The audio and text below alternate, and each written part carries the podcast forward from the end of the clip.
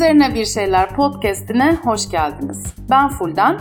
Ve ben Nesli. Bu bölümde ortaya çıktığı ilk günden bu yana eşcinsellerle özdeşleştirildiği için hakkında konuşurken türlü yargıyla karşılaşmak zorunda kaldığımız HIV'i konuşmak üzerine bir şeyler söyleyeceğiz. Bölüm konuğumuz HIV aktivisti Defne Güzel.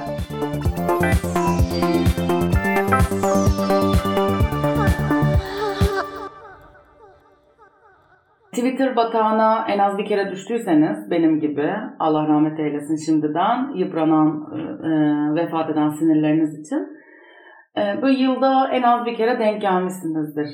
E, HIV'le yaşayanların hayatlarında neler yapması veya yapmaması gerektiğini söyleyen ve bunun sebebiyle kendisini defalarca açıklayan e, HIV pozitiflere Evet Twitter'a girmeseniz bile YouTube yorumlarında bile görebiliyorsunuz. Genel olarak şöyle bir algı var. HIV'le enfekte olmuş kişiler e, ya ahlaksızdır, çok fazla insanla birlikte olduğu için HIV pozitif olmuştur.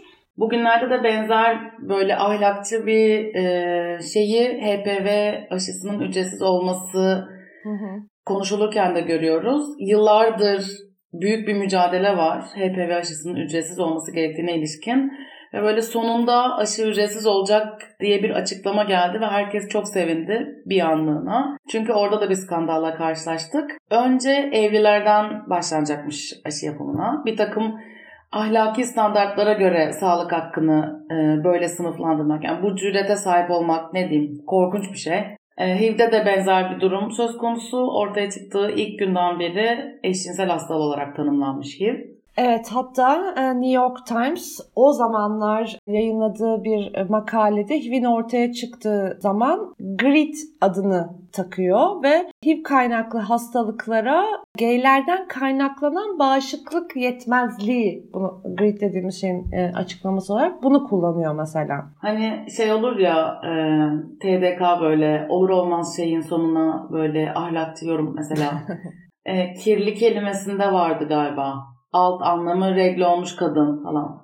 Aynı vasatlık, aynı ahlakçı bakış, aynı yapıştırma. Rezalet gerçekten. Koskoca New York Times bile TDK almış. Ya HIV zaten uzun yıllar e, Tanrı'nın işte böyle günahkar, sürekli seviştiğini düşünen eşcinsellere bir cezası olarak görüldü. Yani hani dünyanın genelinde hani bu New York Times'ın verdiği ad olmaksızın e, bir eşcinsel hastalığı olarak görüldü ve daha sonrasında ise eşcinsellere, seks işçilerine, bağımlılara, sırf partner değiştirenlere eklendi bu kısım. Ve HIV ile yaşamak ahlaksız bir yaşama sahip olmakla bir noktada da eş bir e, manaya geldi. O yüzden HIV'i konuşmak aslında e, pek çok ön yargıyı da bir arada taşıyor. Bugün bile hala. Mesela sadece Türkiye'de her yıl ortalama 5000 kişi e, HIV pozitif tanısı alıyor. Sağlık Bakanlığı'nın verilerine göre Türkiye'de e, 24.237 kişi HIV ile yaşıyor. Dünyada bu sayının 40 milyona yaklaştığı biliniyor. Ama maalesef HIV üzerine bir şeyler söylemek, e, sağlık hakkı üzerinden konuşmak değil, hala ahlaksızlığı temel hale alıyor. Ne yazık ki ve ne yazık ki. Bizde e, 1 Aralık Dünya AIDS Günü gelmişken gibi üzerine bir şeyler söylerken nelerle karşılaşıyoruz, nelerle sınanıyoruz ve neler öğrenebiliriz? Bunu e, bir HIV aktivistiyle konuşalım istedik. Evet, o yüzden Kaos GL'den insan hakları izleme uzmanı HIV aktivisti Defne Güzel'i konuk edelim dedik. Hoş geldin Defne. Hoş bulduk, merhaba. Bugüne başlarken tabii ki hazırlıkları da yaparken ilk e, benim kaynak içeriğim senin hazırladığın ve Kaos GL'de yayınlanan AIDS'li iğne kitapçığı oldu. Ve bu arada bu ne güzel bir isimdir ve ne güzel bir kitapçıktır. Gerçekten hani benim kafamı çok açan bir içerik oldu. Linklere de kesinlikle e, koyacağız. Lütfen hani en kötü Defne'nin kitapçıktaki başlangıç yazısını okuyun. Hepsini okumasanız bile çok çok başarılı bir kitapçık olmuş. O kitapçıkta da e, Yıldızlar'ın ön yazısıyla başlıyor ve şöyle bir cümle var başlangıçta. Sanırım HIV üzerine bir şeyler söylerken e, bu bize baya böyle yol gösterecek bir şey olacak. HIV'i ne salt bir tıbbi konu ne de salt toplumsal bir mesele olarak ele alamamaktan, ikisinin kesiştiği alanları HIV'le yaşayanları hak ettikleri itibare iade etmek üzere yeniden ve yeniden düşünmekten geçiyor diyor Yıldız. O zaman şunu sorarak başlayalım sana Defne. HIV üzerine bir şeyler söylerken işin tıbbi ve toplumsal boyutlarını nasıl ele almamız gerekiyor? Ya da en başa alırsak e, nedir HIV-AIDS farkı ve HIV üzerine konuşurken nasıl mitlerle, inanışlarla karşılaşıyoruz? Öncelikle çok teşekkür ederim. Yani hem burada olduğum için, beni davet ettiğiniz için e, hem e, AIDS'li iğneye, kitaba bulunduğun övgüden dolayı gerçekten benim için de iğnenin kendisi çok şey ne denir? Hep yapmak istediğim bir şeydi. Zaten hep onu anlatırken de böyle anlatıyorum. Hep konuşmak istediğim şeyleri, insanlara sormak istediğim şeyleri sorabilme fırsatını yakaladım. E, aslında bir yayındı. E, ismini de zaten o meşhur tabulardan alıyor. Çünkü AIDS'li yine hepimizin hayatına da AIDS'li şırıngalar hepimizin hayatında tüylerimizi diken diken eden. E, Reha Muhtar'ın bayıldığı bir kavram diyebilir miyiz mesela bizim e, çocukluğumuzda falan yani? Öyle hepimizi korkutmuş zaten. Hepimizi bir dönem tedirgin etmiş bir kavram. E, dolayısıyla kitabın isminde olmasını istedim. Çünkü e, hep şey diyorum. iğneyi başkasına batırmadan çuvaldızı kendimize batırmak doğru olur diye düşünüyorum. Belki biraz evet HIV'den bahsedebilirim. E, HIV kelimesi aslında kelime olarak Human Immune Deficiency Virus yani insan bağışıklık yetmezliği virüsü kelimelerinin baş harflerinden oluşmuş bir kavram en temelde. Ve elbette bu kavramla biz bir virüsten söz ediyoruz. E, yapı olarak da HIV biraz tıbbi olacak belki ya da teknik olacak ama e, konakçı bir virüs ve kendisini e, bağışıklık sisteminin enfeksiyonlarla mücadele eden hücreleri var. CD4 hücreleri. E, bu hücreler içerisinde kopyalıyor. Zamanla bu kopyalar artıyor ve CD4 hücreleri de doğal olarak tahrip oluyor. E, hücre sayısında aslında bir azalma yaşanıyor. Bu e, vücudun fırsatçı enfeksiyonlarla baş edememesi demek. CD4 hücrelerinin belirli bir seviyenin altına düşmüş olması vücudun fırsatçı enfeksiyonları açık hale gelmesi de AIDS tablosu olarak adlandırılıyor. Yani Acquired Immune Deficiency Syndrome o da edinilmiş bağışıklık yetmezliği sendromu anlamına geliyor AIDS. E, bu kavramların içerisinde birkaç ipucu var. E, öncelikle HIV'in başındaki H insan anlamına geliyor human. Yani HIV insan dışı canlılarda görülmez. E, kedilerde FIV, maymunlarda SIV görülebilir ama bunlar HIV değildir. HIV insanlara özgü bir virüs. AIDS'in başındaki acquired yani edinilmiş kavramında e, HIV'in vücutta kendi kendine oluşmayacağını, aktarım yoluyla vücuda girebileceğini söylüyor bize. Yani kimsenin vücudunda kendiliğinden HIV oluşmaz. Önleme yöntemlerinin kullanılmadığı cinsel ilişki, kan nakli ve e, gebeden bebeğe doğumda ya da emzirme yoluyla HIV geçişi olabilir. Ama öpüşmeyle, sivrisinek ısırığıyla, kedi tırmalamasıyla, ortak havlu kullanımıyla, ortak havuz kullanımıyla yani sosyal temasların hiçbiriyle e, HIV edinmek söz konusu değil. Öte yandan HIV havayla temas ettiğinde de saniyeler içerisinde canlılığını kaybediyor. Bunu söylediğimde aklıma hep İncir Reçeli filmi geliyor. Belki İncir Reçeli Ay, filmini ya? hatırlarsınız. yani izlediğim en korkunç şeylerden biri olabilir o film ya. Çok çok kötü yani. Bir de sanırım İncir Reçeli'nde aslında e, derneklerle görüşülmüştü film yapım sırasında. Olmasına rağmen aynen tabii beğenmemişler ya bayağı beğenmemişler yani hani hayır ya bizce öyle geçmiyor ve biz bunu yapmaya devam edeceğiz falan demişler yani. Hani. Ben de böyle duydum. Yani şey danışmanlık aldıklarını ama aldıkları danışmanlığa rağmen ortaya öyle vasat ötesi tamamen şehirle yaşayanları kriminalleştiren, suçlulaştıran e, ve önyargıları besleyen bir film çıktı. E, o filmde de bir sahne vardı aslında işte kızımızın parmağından e, yere işte kan damlardı. Kızımız da çamaşır suyuydu alır bezi alır yerlere haldır haldır silerdi. İşte bu havaya temas ettiğinde saniyeler içerisinde ölüyor dediğim canlılığını kaybediyor dediğim nokta tam da bu. Halbuki mesela bir ıslak mendille yeri silseydi bence yeterli bir sterilizasyonu sağlamış olurdu. O sahnenin önemli olduğunu düşünüyorum çünkü işte o AIDS'liğine dediğimizde tüylerimizi diken diken eden şey dediğimizde e, o da öyle bir nokta. Yani o sahne AIDS paniğinin ne olduğunu aslında HIV'in ne kadar işte korkulacak, korkunç bir şey, sözde korkulacak ve korkunç bir şey olduğunu bize gösteriyordu. Ama genelde HIV ve AIDS'in farkı sorunun cevabı olarak tam da burada. HIV bir virüs. AIDS ise e, enfeksiyonlara vücudun açık hale geldiği bir tablo ve çamaşır suyu örneğinde olduğu gibi e, HIV ile ilgili birçok mit var. Fakat e, ben gebeden bebeğe aktarımın e, uygun yöntemlerle neredeyse %0.5'in altına düştüğünün, gebelerin %70'inin tedaviye erişebildiğinin ve gebelerin HIV negatif yani HIV'le yaşamayan çocuklar dünyaya, bebekler dünyaya getirdiğinin e, bir taraftan altını çizmek isterim. E, bir taraftan kondom yalnızca e, HIV değil cinsel yolla aktarılan enfeksiyonları önlemede oldukça etkili bir aparat ve ortak enjektör kullanılmamasına da özen gösterilmesi gerektiğini ve temiz şırınga uygulamalarının da tabii ki bir insan hakkı olduğunun altını çizmek isterim. Bu ABD'de eyaletlerde yürütülen bir program. Madde kullanıcıları kullandıkları şırıngayı e, merkezlere iletiyorlar ve yeni temiz şırınga alıyorlar. Bu da HIV önlemede aslında. E, ben hem de insan haklarını tesis etmekte, hizmetleri tesis etmekte e, önemli bir uygulama olduğunu düşünüyorum. Ama elbette konu mitlere geldiğinde yine söylenecek çok şey var. Burayı belki ben biraz e, bu AIDS paniğiyle açabilirim. Aslında e, İncir Reçeli filmi işte dediğim gibi bize o AIDS paniğinin e, ne olduğunu iyi gösteriyor. Arada bir cam varken öpüşmek.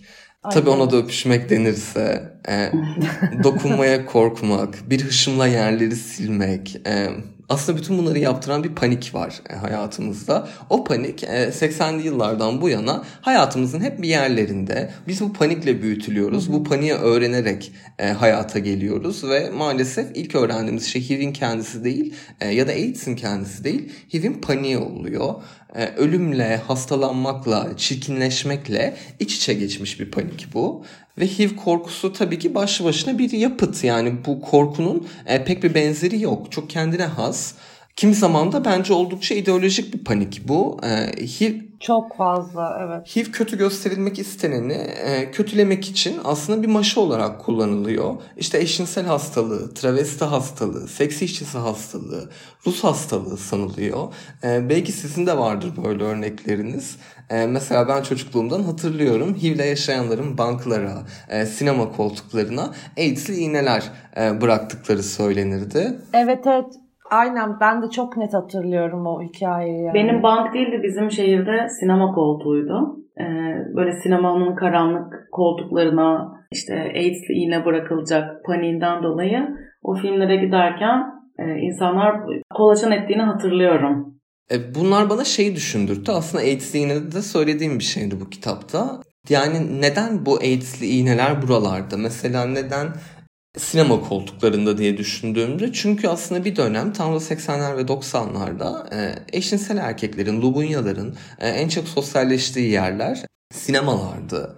E, dolayısıyla sinema koltuklarının bir tesadüf olduğunu düşünmüyorum. Hı hı. İşte banklarda barınamamış insanlar yaşarlar, evsizler yaşarlar. Barlarda mesela barlara bırakılıyor denildi.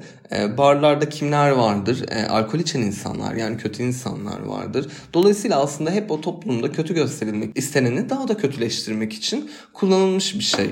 Bir kavram HIV ya da işte AIDS'li yine. E, hatta şöyle örnekler var biraz daha uça gitmek gerekirse. İşte McDonald's'lara da AIDS'li şırıngaların bıraktığı söylenir. E, ben bir WhatsApp grubundaydım. Oradan bana işte toplu mesajlar geliyordu bir gençlik grubu.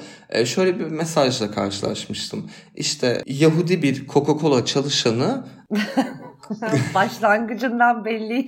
Kolanın içine e, AIDS'li kanını bulaştırdı. Coca-Cola almayın gibi. Yani aslında işte orada da bir e, ne denir Yahudi düşmanlığı söz konusu, yabancı düşmanlığı söz konusu.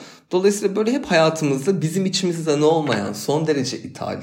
Yani bu ya ibnelerde vardır ya travestilerde vardır ya da elin gavurunda vardır e, diye düşünülen e, ve hep böyle kötüleri daha da kötü göstermek ama bizim de yerliliğimizi, milliliğimizi korumak için e, ortaya attığımız e, mitler aslında bunlar. E, tabii ki HIV'le yaşayanları failleştiren, e, kötü olarak gösterilmek isteneni daha da kötü göstermek için HIV'in araçsallaştırıldığı e, bir sistem diyebilirim. Umarım sorunun cevabını verebilmişimdir. Covid-19 virüsü de ilk ortaya çıktığında Çin virüsü olarak adlandırılmaya başladı ya ve çok uzun süre batıya gelmeyeceği düşünüldü. E, HIV'le aynı yerlerden beslenmese de kendi böyle egemenliğini pekiştirmek isteyen o bakış HIV'e eşcinsel virüsü, işte bağımlı virüsü, 30-40 yıl sonra Covid-19'a Çin virüsü deme e, yani çok garip bir cüret bu. Ama Covid-19 HIV'i be, benim için en azından e, bu mitlerin nasıl ortaya çıktığını aa böyle oluyormuş demek ki diye içinden gözlemleyip başka bir algımı açan e, bir süreç oldu. Ve toplum nezdinde de şöyle bir algı var HIV'e dair aslında. HIV'le enfekte olduğunda kurban, enfekte ettiğinde fail yani neredeyse e, cinayete teşebbüs eden e, biri haline geliyor enfekte eden. Yani aslında ortada bir fail kurban ilişkisi oluşturmanın kendisi birazcık e, çok sıkıntılı. Birazcık sıkıntılı. Öbür taraftan e, heteroseksüel ilişkilerde başka şöyle dengeler oluyor. Hani eğer evli erkek pozitifse karısı işte ihtiyacını karşılayamamıştır. Adam seks işçisine gitmiştir, HIV kapmıştır gibi. Ya böyle yeni yeniden e, kadına yüklenen bir suç, bir e, kurbanlık faillik ilişkisi var. Neden böyle bir kurban fail ilişkisi üzerinden anlatılıyor HIV? Yani şuna dikkat çekebilirim. E, aslında ayrımcılığın kendisi e, bir ikilik yaratılarak başlıyor. Yani işte siz de bunu bilirsiniz. E, ayrımcılık dediğimiz olay işte bir grup vardır, bir öteki grup vardır. E, bir grup kendini öteki gruptan daha üstün görür ve kendi haklarını diğer grubunda sahip olmasını istemez. Çünkü kendi haklarının diğer gruba yaraşır olduğunu düşünmez ve eşitliği bozar aslında. Hilde de benzer bir şey var bence. Benzer bir ayrımcılık var. Toplum sağlıklı ve sağlıksız olarak ikiye ayrılıyor önce. İşte sağlıklı olan iyi, temiz, masum. E, sağlıksız olan da kötü, kirli, kriminal. İlk failler HIV'le yaşayanlar oluyor senin söylediğin yerden. E, toplum için bir tehdit olarak gösteriliyor HIV'le yaşayanlar. HIV'le yaşayanlardan korkulmalıdır, sarılmak yasaktır, sevgili olamazsın, partnerlik yaşayamazsın gibi kurallar ard ardına geliyor tabii ki.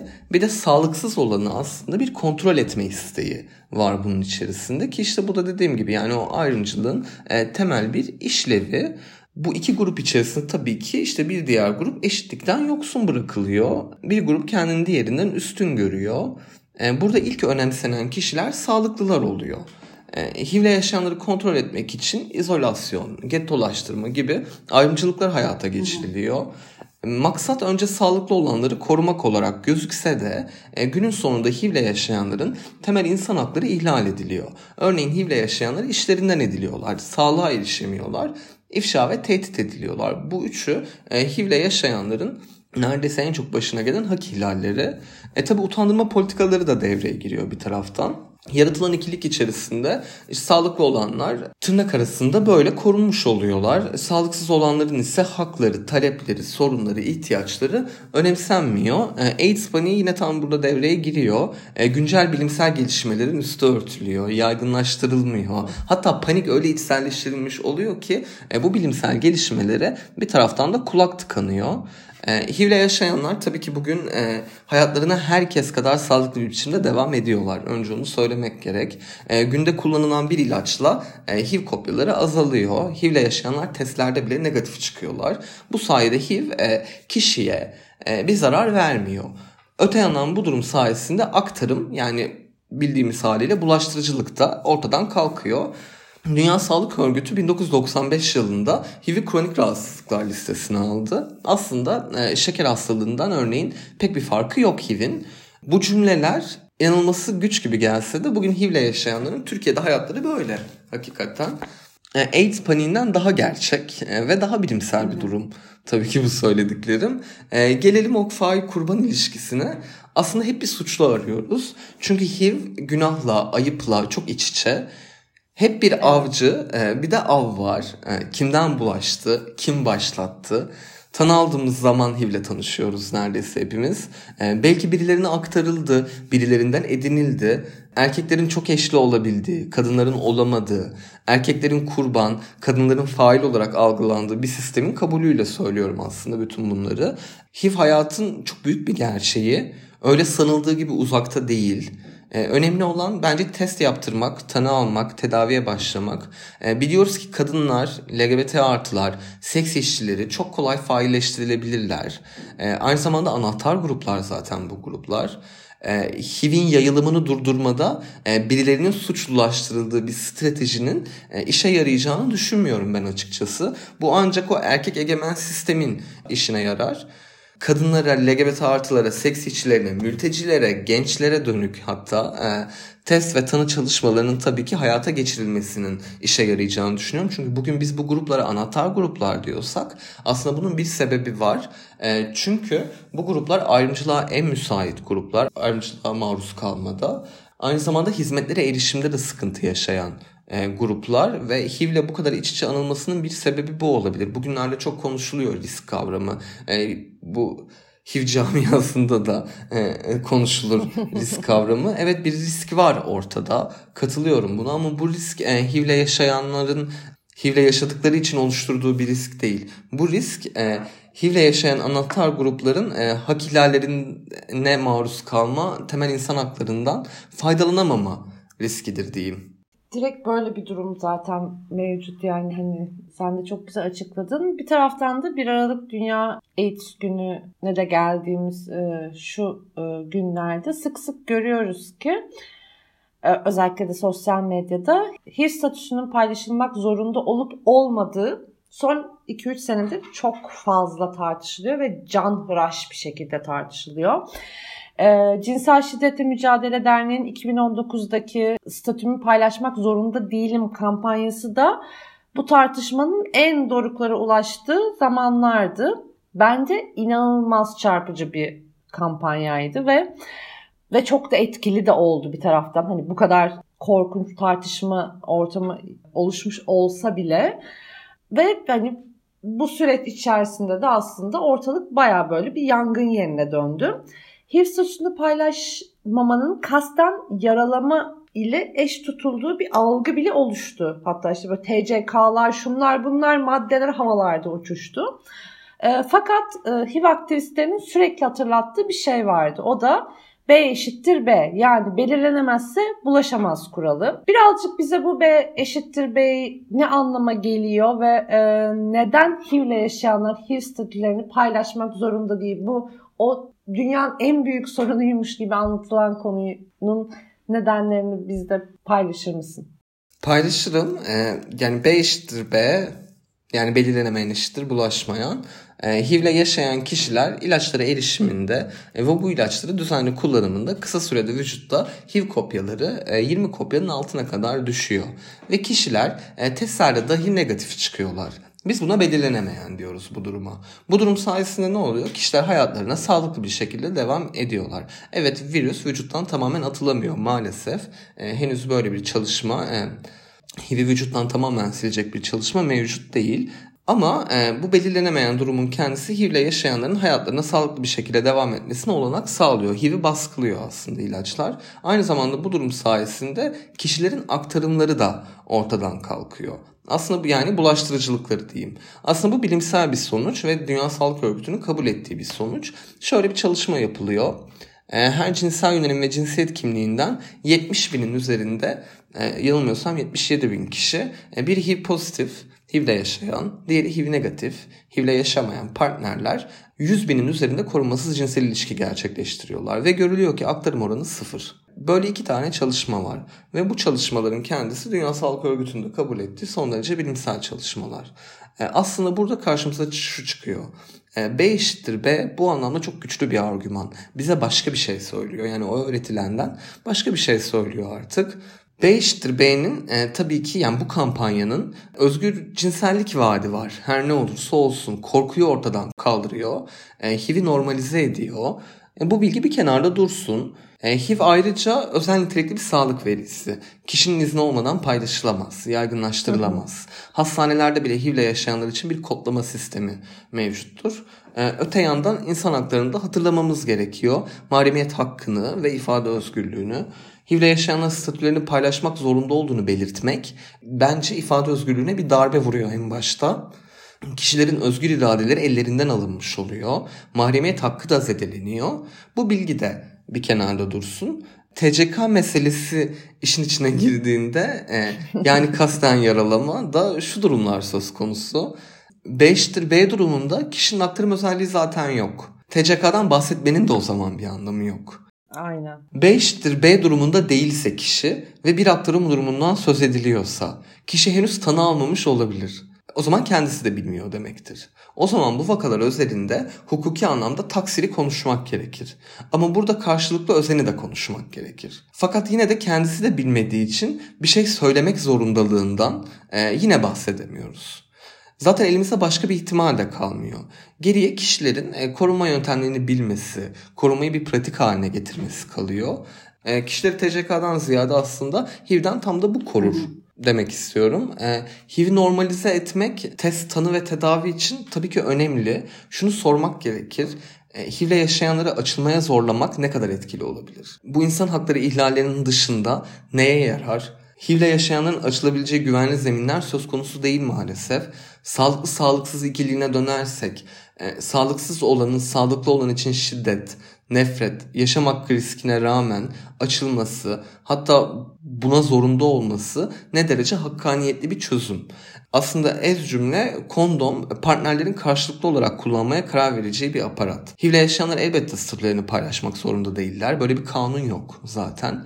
E, ama toplum ve devlet HIV'le yaşayanların açılabileceği güvenli zeminleri yaratmak zorunda diyeyim. Defne bu söylediğin yani e, bir kişisel veri oluşu, HIV statüsünü paylaşıp paylaşmamak zorunda olduğu HIV'le yaşayan kişinin bu tartışma da hep HIV'le yaşamayan gözünden, HIV'le yaşamayan için yapılıyor gibi. HIV'le yaşayanın ne hakkı var, e, nasıl dediğin gibi e, velev ki açıldı, nasıl bir ortamda karşı karşıya kalacak, e, sağlık hakkını nasıl koruyacak, kişisel verisi nasıl koruyacak, tüm bunlar bir tartışma konusu değilken HIV'le yaşamayan kişinin neler yaşayabileceğini daha fazla konuşuyoruz ve politikalar da aynı şekilde gelişiyor. Yani HIV politikaları yaşayanlara değil, e, HIV'le yaşamayanlara dönük olarak geliştiriliyor. Elbette söylediğin gibi cinsel yolla bulaşan enfeksiyonları, hastalıklara ilişkin koruma yöntemlerini bilmek, bunu bir sorumluluk haline getirmek önemli. Ee, belki bu konuda insanların kendisini eğitmesi için gerekli kaynaklara ulaşabilmesi, eğitimler alabilmesi de önemli olabilir. Ee, hele ki Türkiye gibi kapsamlı bir cinsellik, cinsel sağlık eğitimi alamadığımız düşünüldüğünde ben 19 e, yaşında kendimin neye benzediğini, e, organ ve uzuv hepsi dahil olmak üzere 18-19 yaşında anca e, hakim olabilmiştim. Ama HIV politikasını sadece korunma ve önlem üzerinden geliştirmek HIV'le yaşayanları, özneleri nasıl etkiliyor? Yani hep bunu HIV'le yaşamayanlar için konuşmanın nasıl bir tesiri var ve HIV'le yaşayanların seslerini daha çok duymak için nelere ihtiyacımız var? Onu sormak isterim. Bu çok güzel bir soru. Ee, aslında önce şeye kafa yormak istiyorum. Bir önceki sorudan hareketle bu söylemek zorunda meselesinde. TCK'yı konuşurken bir taraftan şey konuşmadı, ben yeteri kadar konuşmadığını hissediyorum. Aslında neden bilmek istiyorum meselesini. Bence sanırım e, önce dönüp kendimize sormamız gereken soru e, ben e, partnerimin HIV'le yaşayıp yaşamadığını neden bilmek istiyorum sorusuyla ilgili olduğunu düşünüyorum. Yani bu bilginin e, daha doğrusu bu sorunun cevabı bence önemli kendimize sorduğumuzda. Biz bu bilgiyle ne yapacağız? Bu bilgiyi ne için kullanmak istiyoruz tam olarak? E, kişileri o e, şiddet çemberinin içerisine yeniden sokacak mıyız? Bunun cevabını öğrendiğimizde. E, ya da e, ilk aklıma gelen şu oluyor. E, o kişi e, HIV'le yaşıyor diye onunla birlikte olmayacak mıyız? Yani ya işte aman ben panik, panik olurum, tedirgin olurum falan mı diyeceğiz mesela. E, orada da aklıma şu sorular geliyor. HIV bu kadar kronik bir durum haline gelmişken bir şeker hastasıyla da mı birlikte olmayacağız o zaman? E, o zaman engelli biriyle de mi birlikte olmayacağız? O zaman o kişinin trans olduğunu öğrendiğimiz için, trans olduğu için de birlikte olmayacağız? Sosyal medyada böyle de bir tartışma vardı. İşte partnerim bana trans olduğunu söylemeli diye. Evet ya o çok korkunç. Evet dolayısıyla e, kendimize aslında dönüp bu soruyu e, sormamız gerektiğini düşünüyorum. Ve bu kim kime enfekte etti, nereden başladı gibi sorunların içinden çıkamayacağımız durumlar da söz konusu olabilir. Dolayısıyla bize başka bir politika gerektiğini düşünüyorum ben. En nihayetinde. O politikada e, önce kendimize dönüp tam da işte bu bilgiyi neden öğrenmek istiyorumla başlayacak bir politika. HIV'le yaşayanların açılabileceği güven yani HIV'le yaşayanların zaten kapalı olmak istediğini sanmıyorum. Niye kapanmak isteyelim bir taraftan? Niye söylemek istemeyelim? Ama burada bu sorunun e, HIV'le yaşayanlara dönük ayrımcılığın yani söylemek zorunda cümlesinin HIV'le yaşayanlara dönük ayrımcılığın üzerine örtbas ettiğini düşünüyorum. Bu bir tarafta. Onun dışında da gerçekten de önlem politikalarını gördüğümüz kadar e, HIV'le yaşayanlara dönük de politikaları görmemiz gerekiyor diye düşünüyorum. HIV'le yaşayanlar işte dediğim gibi bir şiddet sarmalının içindeler. İfşa ediliyorlar, tehdit ediliyorlar, işlerinden ediliyorlar, sağlığa erişemiyorlar. E, HIV'le yaşayanları ameliyat etmeyen doktorlar, fahiş fiyatlar alan diş hekimleri var. E, HIV'le yaşayanlar yalnızlaştırılıyor, izole ediliyor. Partnerlerinden tam da o söylemek zorunda kısmından bahsediyorum. Çünkü bu partnerle de bitmeyecek bir şey. Söylemek zorunda dediğimizde kime söylemek zorunda meselesi var. Biri diyecek ki partnerine, öteki diyecek ki ailesine. Burada o ilişkileri konuşmak, ilişki dinamiklerini konuşmak gerekiyor. Maalesef biz böyle bir bu coğrafyada, bu toplumda e, böyle ilişkiler dinamiğinin içerisine doğuyoruz. Mahallede e, hiç kimseden bir şey saklayamazsın. Mahalledeki herkes herkesin hayatını bilmelidir. Ailendeki herkes senin hayatını bilmelidir. Partnerin senin hayatını bilmelidir. Bu sadece çok önemli konular için değil, en önemsiz en önemsiz konular için bile geçerlidir. Ne giydiğine de karışabilir, nereye gittiğine de karışabilir. Mahalle de buna karışabilir. Bir tek partner değil ve içinde bulunduğumuz bu ilişkiler sistemi içerisinde yine aynı soruyu soruyorum. Bunu neden bilmek istiyoruz?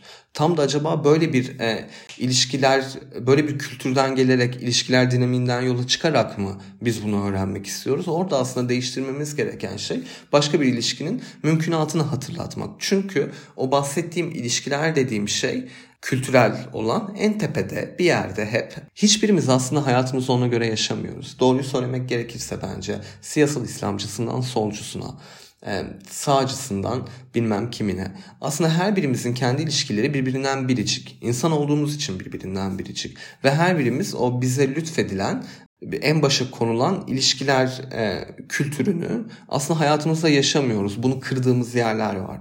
Tek yaşayarak bunu kırıyoruz mesela. E, ev arkadaşlarımız olduğunda bunu kırıyoruz.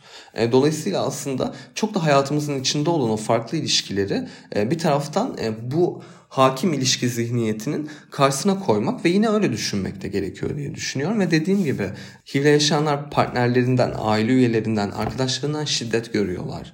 E, işin kötüsü bütün bunlar olurken yargı yoluna da gidemiyorlar. Orada daha fazla ayrımcılığa uğrayacaklarından korkuyorlar. Potansiyel ayrımcılık dediğimiz meseledir bu. Yani kişinin ayrımcılığa uğrama riski sebebiyle kendisini kendi haklarından mahrum bırakmasıdır. Dolayısıyla HIV'le yaşayanların önünde e, yargıya gitmekte de böyle bir engel var. Böyle bir çekince var. Çünkü gizli gizliliğimizin sağlanmasını istiyoruz ve bu yolda, bu yargı yolunda yeniden ayrımcılığa uğrayacak gücümüz de yok.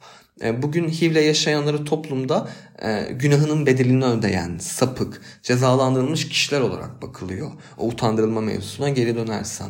E, bizim HIV'le yaşayanların seslerini duyabilmemiz için önce HIV'le yaşayanların açılabileceği güvenli zeminleri yaratmaya ihtiyacımız var.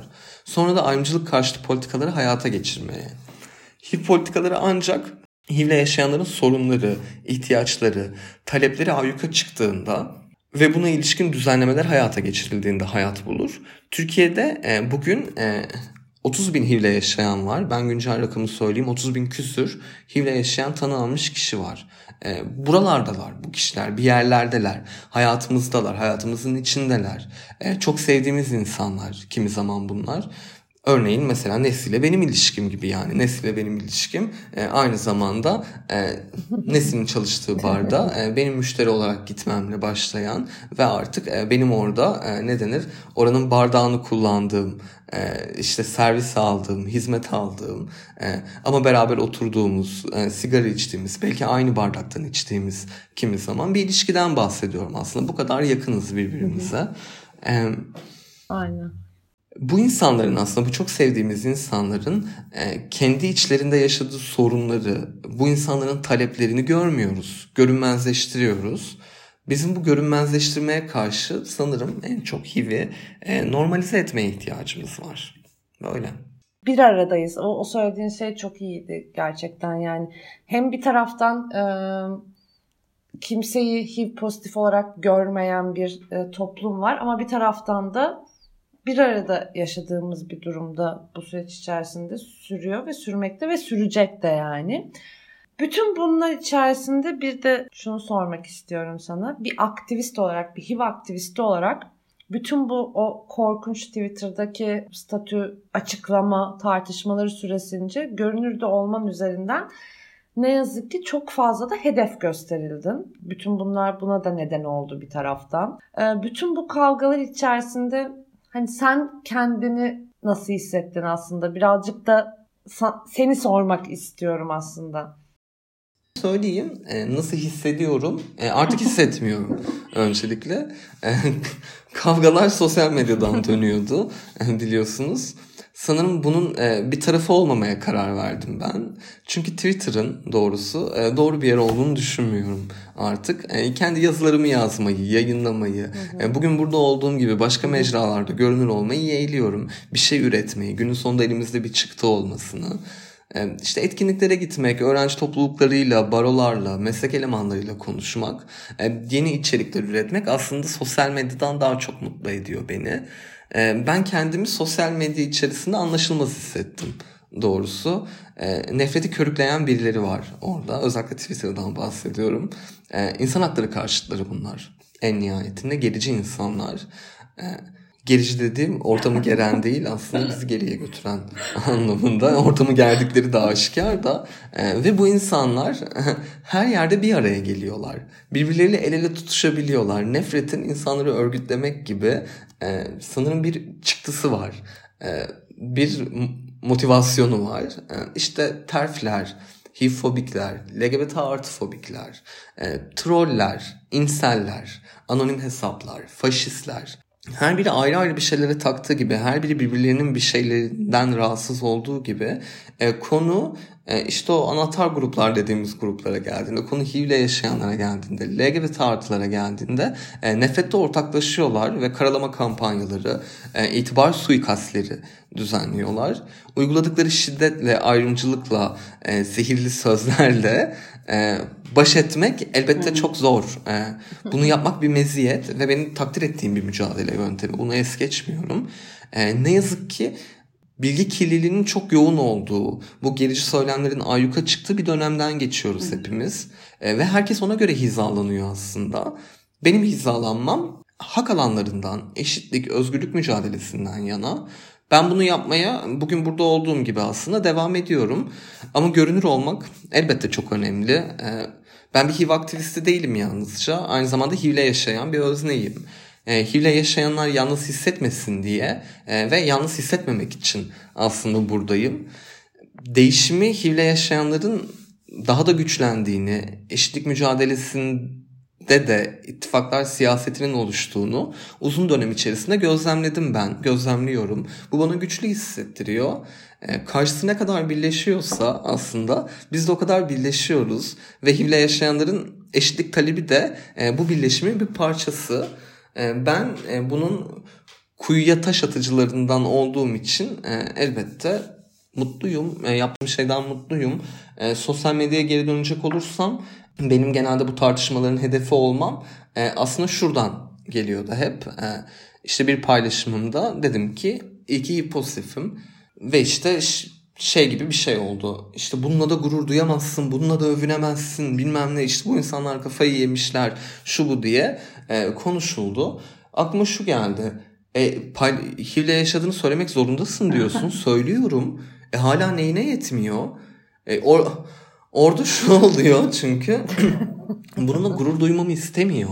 Yani kendimle gurur duymamı istemiyor. Mutlu olmamı. Utanman lazım. Saklaman da lazım çünkü hani oradan da kuruyor ya bütün Evet ama sakladığımda yani. da söylemek zorundasın diyor işte. Ve bu böyle bir kısır döngü. İşin komik yanı iyi ki HIV pozitifim değil ben HIV pozitifim dediğinde de bana sen söylemek zorundasın diyorlardı. Ya HIV pozitifim diyorum. Hayır söylemek zorundasın diyor. Aslında şey o oraya inanmış ve e, sadece onun zorundalığı üzerinden bir hareketle söylüyor tabii ki cümlelerini. Ama ne demek iyi ki HIV pozitifim demek?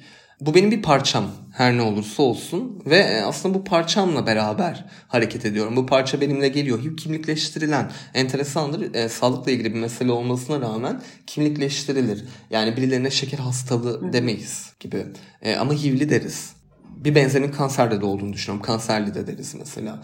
Böyle kimlik, kimlikleştirilen ve üzerinden stigmaların, ayrımcılıkların yaratıldığı bir mesele HIV. E siz bana bunu kimlik olarak verdiniz. Şimdi ben bunu kimlik olarak sahiplendiğimde neden sorun oluyor diye düşünüyorum.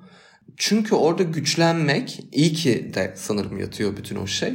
Sihir Oradaki o güçlenmek sanırım insanların istemeyeceği bir şey. Çünkü HIV'le yaşayanlara e, insanlar e, mutlu olma, güçlenme, e, kendiyle gurur duyma sanırım, hakkını e, sanırım ki vermiyorlar. E, kurban olarak görülen e, pek çok pek çok başka öznede de olduğu gibi bir kere kurban olarak görülüyorsan asla e, kendi sözünü söyleyen bir yerde e, görmek istemiyor toplum toplum seni senin sözde güçlenmeni, sözde iyi olmanı istese de gerçekten iyi olduğunda hop kardeşim sen kurbandın hani bu kadar da dememiştik gibi bir e, geri itme e, refleksi olduğunu ben de bir sürü başka kimlikte de olduğu gibi burada da e, görüyorum.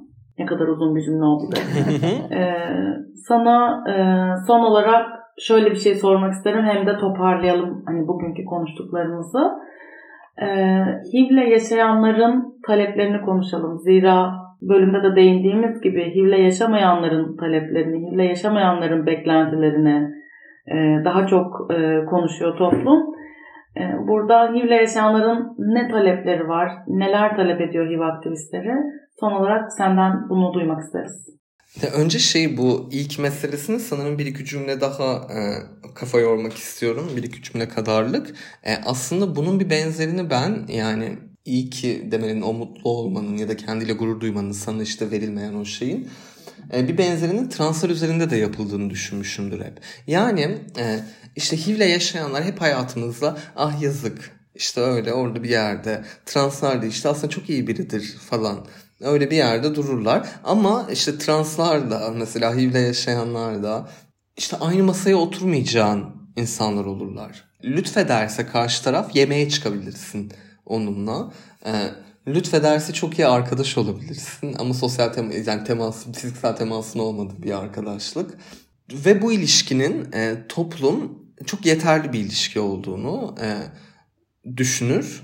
Ama işte orada yani ilk transın dediğinde de mesela aynı e, başkaldırı ortaya çıkar. Çünkü iyi ki dediğin yer kendine gurur duyduğun, e, kendi kimliğini sahiplendiğin yerdir. Ve e, bu kimlikler e, toplum nezdinde sahiplenilemez. Bu kimlikler toplum nezdinde insanın başına gelir. Elin bir hadisedir aslında. Ama işte çok şey olduğumuz için, çok modern olduğumuz için deriz ki ya işte o da öyle biri diye işin içinden çıkarız. Hayır öyle değil. Ee, bunların hayatımıza kattığı, bizim bir parçamız haline geldiği deneyimlerimiz var. Hayatımızda hepimizin böyle deneyimleri var. Yani trans deneyimi de bunlardan biri. HIV'le yaşamak da e, bir taraftan bunlardan biri. Peki HIV'le yaşayanlar ne talep ediyorlar? Aslında açılabilecekleri güvenli zeminleri talep ediyorlar en başta. E, ayrımcılık karşıtı yasalar ve politikalar talep ediyorlar. Yargıda gizliliklerinin sağlanmasını, ayrımcılıkların cezalandırılmasını talep ediyorlar. E, güvenli ve güçlendirici psikososyal ve hukuki danışmanlık, akran danışmanlıkları talep ediyorlar. İş yerlerinin e, ayrımcılık karşıtı politikalar üretmesini, politikalara sahip olmasını talep ediyorlar. Ve müfredatta kapsamlı cinsellik eğitiminin alınmasını, e, daha doğrusu müfredatta kapsamlı cinsellik eğitiminin sokulmasını, toplumun bilinçlendirilmesini ve hak ihlallerinin elbette son bulmasını talep ediyorlar. Ama sanırım en önemlisi şu, bizler buradayız, güçlüyüz, sonuculuk yapıyoruz, açılıyoruz, örgütleniyoruz, e, birbirimizi buluyoruz, değiştiriyoruz dünyayı, dönüştürüyoruz. E, dünyaya farklı bir pencereden bakmanın e, olanağını sunuyoruz. Ve sanırım en çok dayanışma talep ediyoruz. Çünkü başka dünyalar var, başka dünyalar mümkün. HIV'le yaşayanların da başarı hikayeleri var. Bu başarı hikayelerinin daha çok görünür olmasını talep ediyoruz. HIV utanılacak, kötü hissedecek bir durum değil.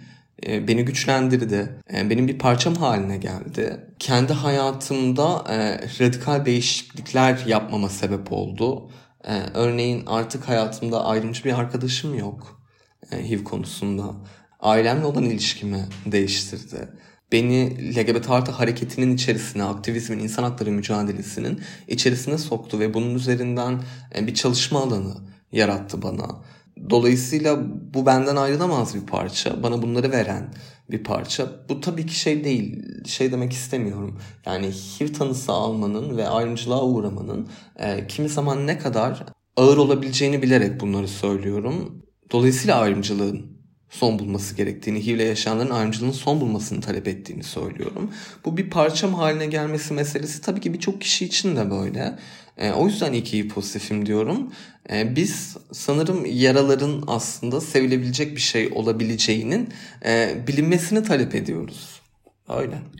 HIV ve birçok başka meseleyi bir hak üzerinden değil ya acıma ya yardım ya nefret böyle duygular üzerinden e, konuşmak ve algılamak çok yaygın Türkiye'de pek çok başka yerde olduğu gibi. O yüzden bunun bir hak meselesi, bir hak mücadelesi olduğu, e, senin dediğin gibi işte aslında iyi biri yani iyi kötü e, sevilecek sevilmeyecek yardım edilecek böyle yerler üzerinden değil bunun bir hak meselesi olduğunu e, hatırlatmak için e, güzel bir bölüm oldu diye düşünüyorum Defne. E, ağzına sağlık. Pek çok not aldım. Sen e, yani zihnime de notlar aldım. E, daha üzerine bakmak, konuşmak, e, okumak, araştırmak isteyeceğim e, şeyleri de dillendirdin. E, ama her şeyden öte bunun bir hak meselesi olduğunu çok güçlü bir şekilde hatırlattın. Çok teşekkürler konuk olduğun için. Ben teşekkür ederim. İyi ki beni çağırdınız. İyi ki buradaydım. Çok keyif aldım. Tabii ki aynen ya. Gerçekten çok kafa açıcı bir bölüm oldu. Bunu şey diye yollayabiliriz gerçekten bu bölümü. Her böyle kavga eden e, işte bir şey söyleyen insanlara al önce bu bölümü dinle ondan sonra hala kavga etmek istiyorsan ondan sonra konuşalım diye yollayacağımız bir bölüm haline geldi. Gerçekten çok teşekkürler Defneciğim. Rica ederim. O zaman bölümü kapatırken bir sonraki bölüm haftaya çarşamba yayında.